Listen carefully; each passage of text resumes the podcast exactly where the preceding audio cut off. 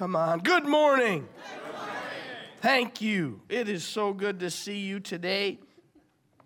The sun is shining. It is March. We are going to make it, folks.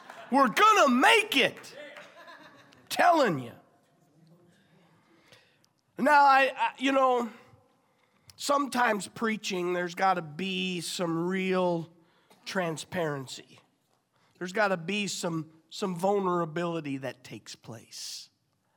So here we go. I'm going to lay myself bare. I've always been the smallest guy. I know that's a shock to some of you.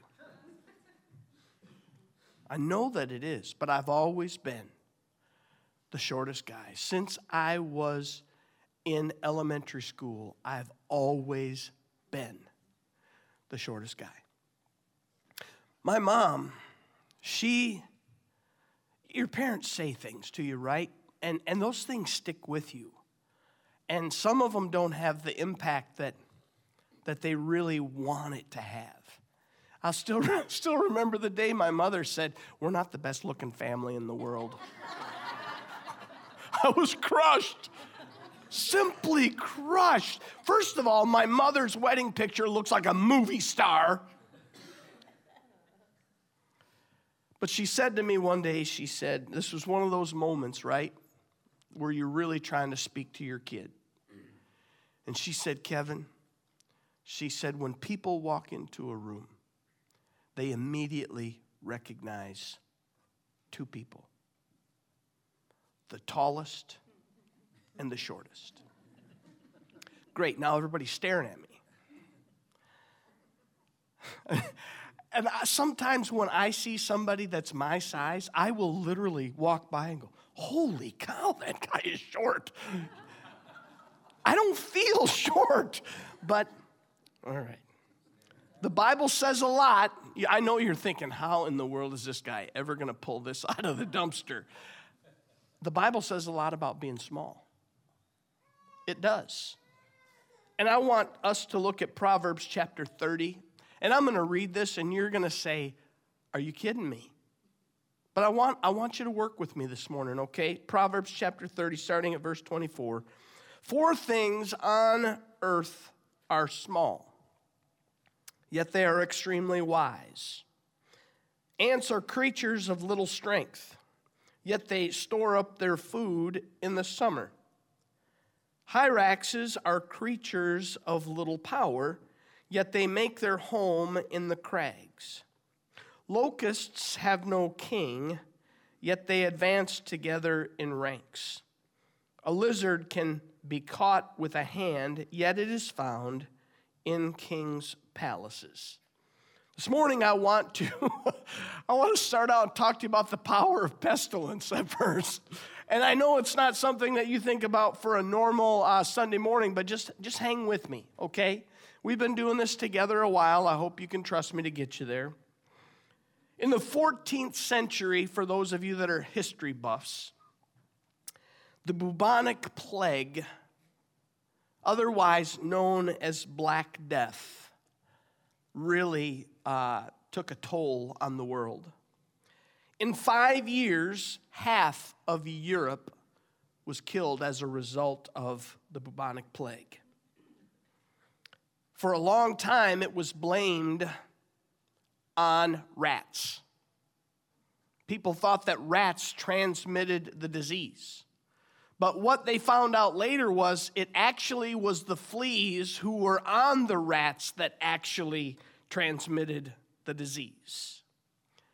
So we know that pestilence can be powerful, it can wreak havoc on our world. But let's talk about ants for a second. Proverbs says they have little strength, yet they store food in the summer.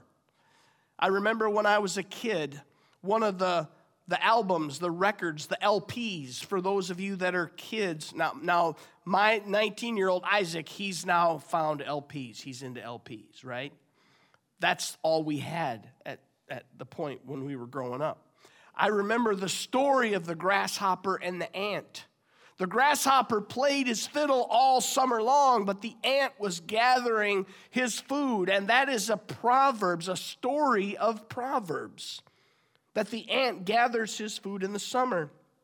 But you know what, as kids, we, we loved grasshoppers and we killed ants by the millions. Okay? We used to sit on the curb in the summertime with a magnifying glass. Okay? And we would get that perfect fine point dot of light and we would find every ant that we could and we would burn them alive. But I want you to know we're not going to run out. They say that there's probably an, a million ants on the earth for every one person. So there's plenty of them ultimately to go around. There's some things that we can learn from the ant. Ants live in colonies, which is to say, they live with a sense of community. You may not know this, but ants are the only other species on the earth that farm like humans. They actually farm other insects for their own well being. Ants are they, they have two stomachs. You think, well, that's kind of a weird, a weird thing to say. Ants have one stomach that they use for themselves, but then they have another stomach to share. Could you imagine if we were created that way? Somebody comes up, hey, I'd like to, oh, you know what? I'm really feeling full. I'm okay.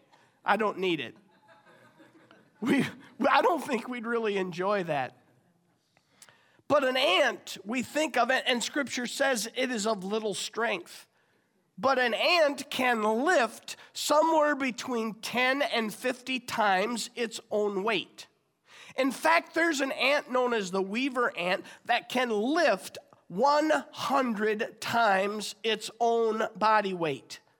Now, that's still not very much. But it's all relative. It's relative as compared to the ant. And an ant's strength is little comparatively. Proverbs then talks about the hyrax. The hyrax is something that your version of the Bible may say the word coney. Um, sometimes they're called rock badgers. There's all sorts of names for this little animal, but it's about the size of a large rabbit. It lives in the rocks in Palestine, and those rocks that it lives in are what offer it its protection.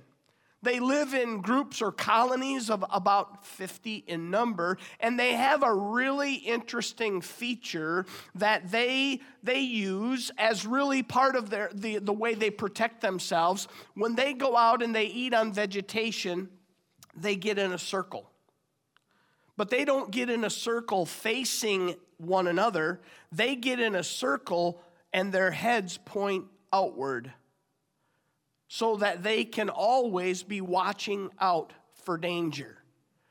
That's something that they just have that God has given them. They, they're always looking out for predators. The writer of Proverbs also mentions lizards, and he says they can be caught by hand. Now, my wife, she loves the idea of travel, okay? She, she's the one that loves travel. I'm the one that's traveled. And she wants to go to New York City in the worst way. I think I finally found the answer. I don't know if you know this, but in Long Island, they have a lizard problem. They're, they are a specific kind of lizard. They are the Italian wall lizard. Here, I wanted to be Italian all my life. The Italian wall lizard, they were lizards that were imported and sold in pet stores. And of course, people released them or they escaped, but now all of a sudden these little suckers are starting to uh, multiply. And they have covered three counties around Long Island, and they are, there's a problem you go online, there are hundreds and thousands of solutions and products that you can buy to keep lizards out of your house. Another really good reason to live in the UP, right there. Lizards. But those things try to get in your house, they try to get in your basement. So that they can uh, have shelter, so that they, I suppose, in the wintertime, they're trying to escape uh, the, the cold because they're cold blooded. They're looking for, for survival, they're looking for food. They're small. You can grab them, but you can't stop them. And then finally, he talks about locusts. Locusts are a special kind of grasshopper. As I said earlier, we loved grasshoppers as kids. My neighbors had a row of tiger lilies right up next to their house, and the sun beat on that, that, that row of tiger lilies, and there were always thousands of grasshoppers. And when we were little kids, we would wander from our house to their house alongside their house, and we would we would literally just catch grasshopper after grasshopper. Locusts are a breed of grasshopper. And this particular grasshopper exists in the North African countries, the Northeast African countries, and they go really without being noticed for years and years at a time. But then all of a sudden, there's some special type of conditions. This is a very um, arid climate, um, so it, it, it, would, it would seem um, dry, but then all of a sudden, a lot of rain will come all at one time. And all of a sudden, these grasshoppers, which have been minding their business for years and years, they begin to change. One of the changes is that they start to multiply. In fact, they will multiply 20 times, 20 fold every three months.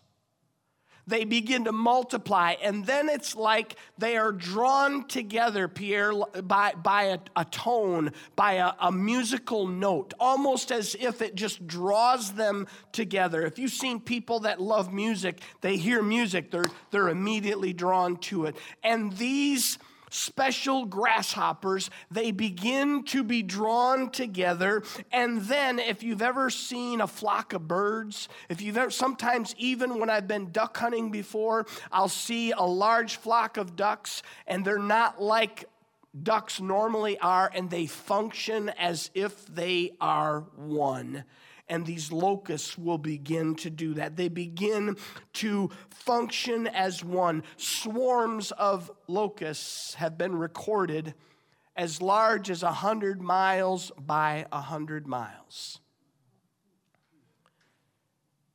Those things have such a devastating effect. In fact, 10% of our world's food source is at risk right now because of locusts in the world.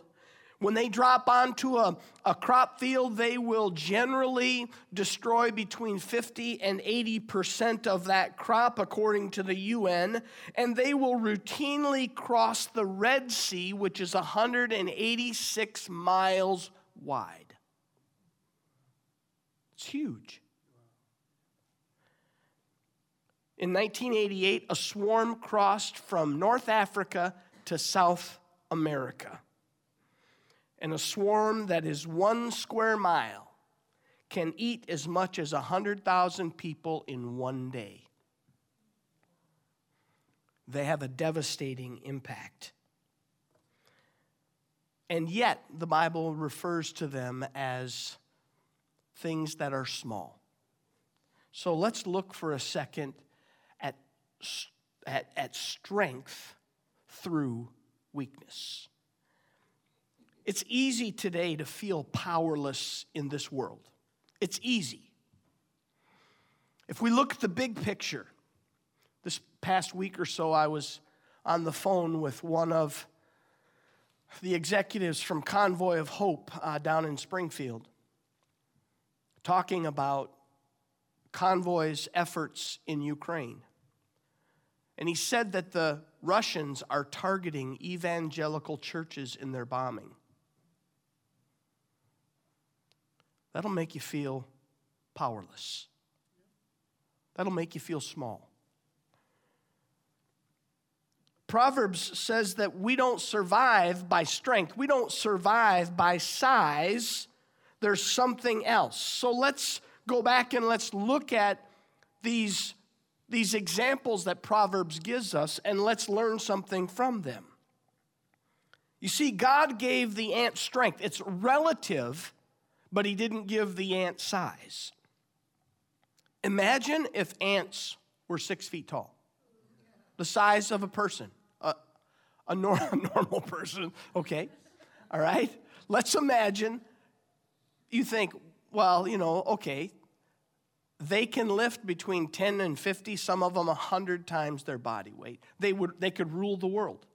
They could literally rule the world. Even if they were smaller, just the sheer numbers of them, they could rule the world.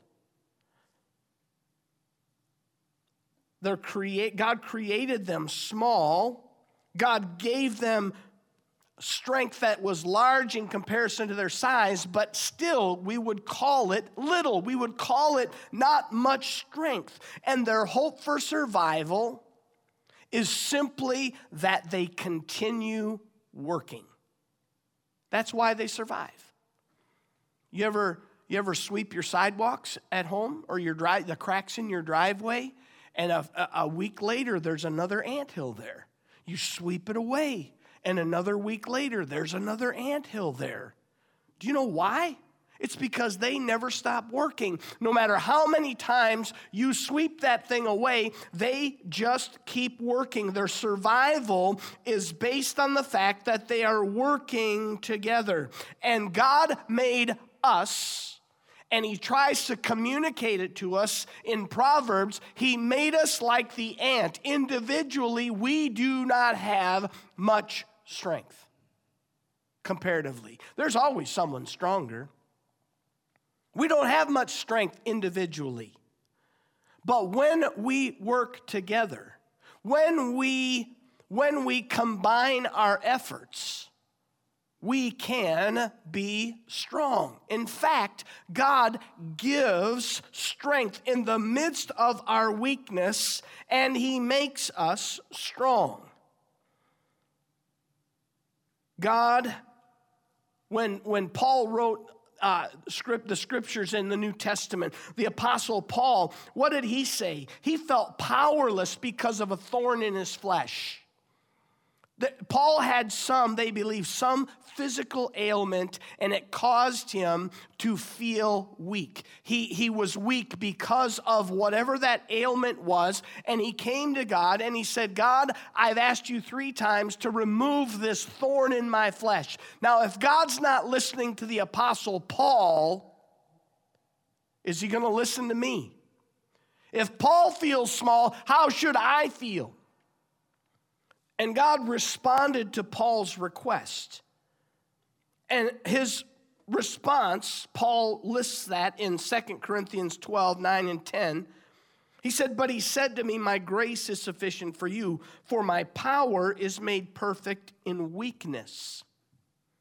Therefore, I will boast all the more gladly about my weaknesses, so that Christ's power may rest on me. That is why, for Christ's sake, I delight in my weakness, in insults, in hardship, in persecution, in difficulties. For when I am weak, then I am strong.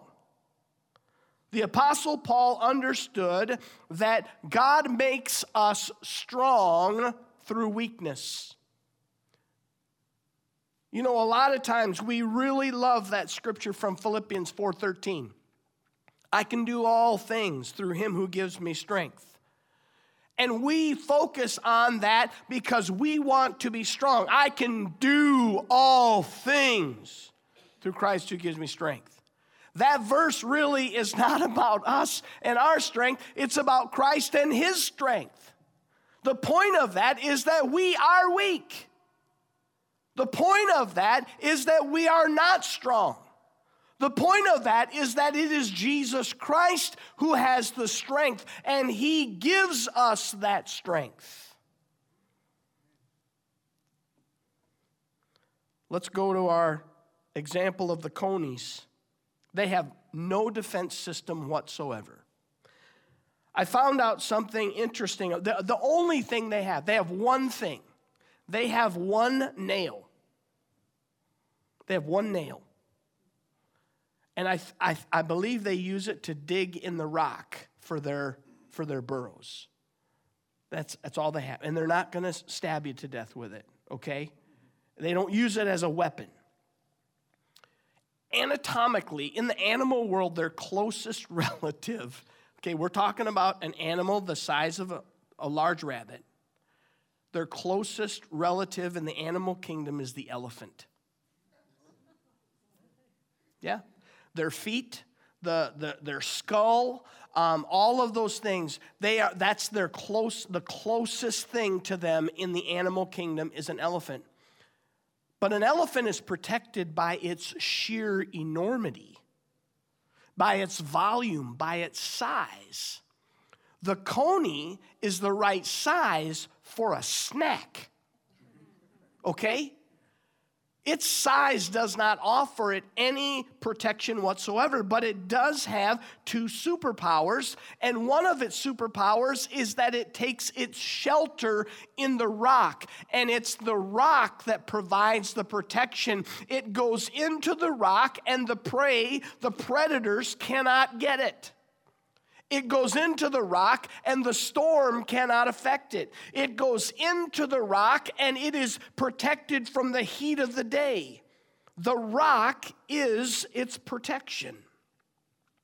Did you know that God provides a rock to keep you safe? Have you ever thought about that before? Let's look at some scriptures, and you might want to write these down. These may be things that you take home with you and look at later. Psalm 62 2. Truly, He is my rock and my salvation. He is my fortress. I will never be shaken. I will never be shaken. Psalm 18, 2, the first part of that verse. The Lord is my rock, my fortress, and my deliverer. God is my rock in whom I take refuge. Are you picturing yourself like one of these these conies that when danger comes, we go into Christ and we have our refuge in Him. Psalm 118, 14, the Lord is my strength and my defense. He has come, become my salvation. Like that little coney, the rock is our prime defense. It's not our own strength that is our prime defense, it is the rock that is the person of Jesus Christ. That is our protection. But they have one other really great superpower. I mentioned it earlier and it's the fact that they are always looking outward to see the danger. And they're doing that to protect themselves and others who are in their little, uh, their little colony. They are looking at those things. They're looking for danger. 1 Peter 5 8, Peter says this be alert. That means keep a watch out. Keep a watch out. Be alert. Be sober, uh, of sober mind. Your enemy, the devil, prowls around like a roaring lion looking for someone to devour. You know, we may be of little power, but we can look out for one another. We can, we can help each other. We can keep an eye on one another. And I'm not talking about judgmentalism. I'm talking about caring for one another, caring for the safety and well being of each other, physically and spiritually. We have that superpower as well. Hebrews chapter 10, 24 and 25, the writer of Hebrews says this let us consider how we may spur one another on toward love and good deeds. Not giving up meeting together as some are in the habit of doing, but encouraging one another, and all the more as you see the day approaching. Do you know that being together as followers of Christ, being together is the strength of the church? Being together. It's the strength of the body of Christ as we walk together in faith in Jesus Christ. Some people will say, you know, it's different with me. I'm strong enough. I don't need anyone else. I don't need anybody else in my life. I'm strong enough. I can handle things on my own. I can protect myself. Who's looking out for danger? Who's keeping an eye out for you? Who is encouraging you when you're down.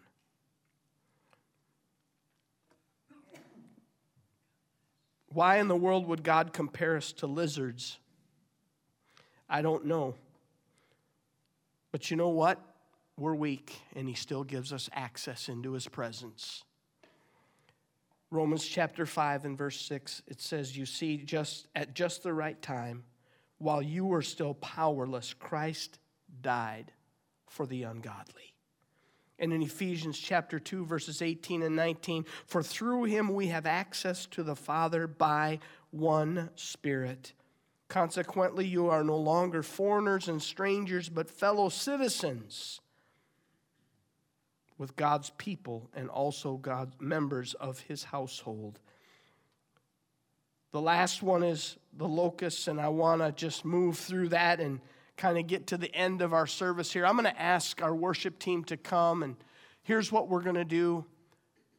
We're going to uh, participate in communion this morning. So, as the worship team comes, we're going to sing a song that we sang a little bit earlier about victory that we have, about the power that comes through Jesus, the victory that we gain through that.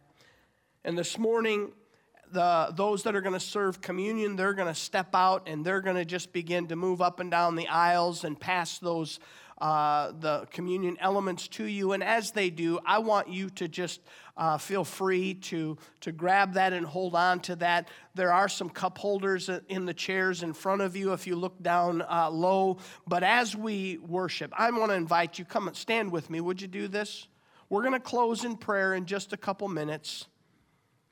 But as we do this together, you know, I realize that there are days when you feel weak, when you feel like you do not have power, when you feel small.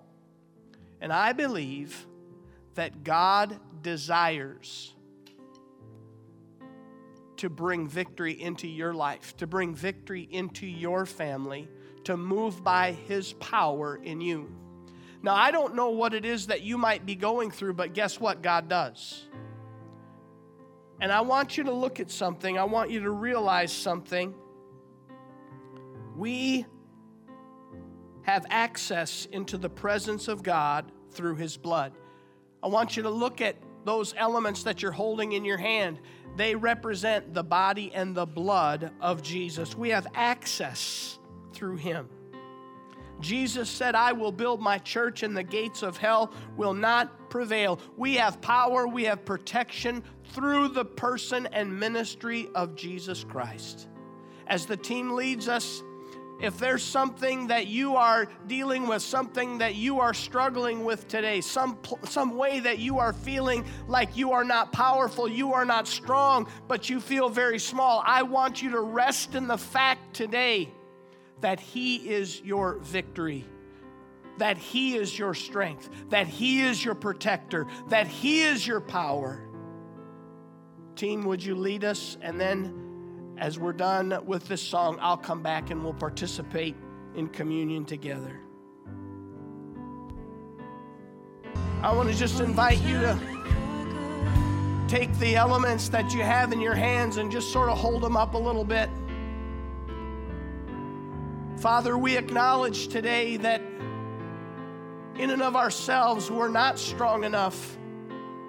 We don't have enough power. We don't have enough ability. We don't have enough strength. But God, we acknowledge your word. We believe that the Bible is your word, the very spoken word of God. And your word has told us that there is power in weakness. And so, Father, we declare our weakness to you today. And Lord, as we hold in our hands the body, the, the bread, the representation of the body of Jesus, we thank you that Jesus came in human form and lived as a man, and that he gave himself, that he endured the cross for us, that we might receive healing in Jesus' name. Father, we thank you for your son Jesus. Would you partake of the bread together?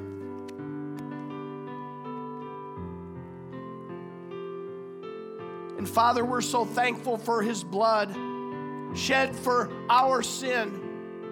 God, we're so weak that we can't even overcome our own sin. We're not strong enough to protect ourselves. We're not good enough to gain access into your presence. But Lord, your word says that by the blood of Jesus, we have access into the very presence of God. Father, we want to thank you. God, whatever we've been dealing with that has caused us to feel weak, to cause us to feel defeated, through the blood of Jesus, we have strength, we have power, we have access today. We thank you. Would you partake of the cup together? Thank you, Lord. Thank you, Lord. Father, I thank you today for that one that might be here and is struggling, feeling like there's weak, they're weak, feeling like there's no help for them, feeling like they're all alone. I pray today, Father, that they would be encouraged, that they would be lifted up, that they would be built up today. We thank you, Father. In Jesus' name we pray. Amen. It's great to be with you today. I just want to encourage you rather than walk out the door and get on with your day, take a few minutes, love on people, get to know people, fellowship together. It's amazing what a cup of coffee can do, especially when there's something sweet alongside of it. God bless you. Thank you for being here. Have a great day. Amen.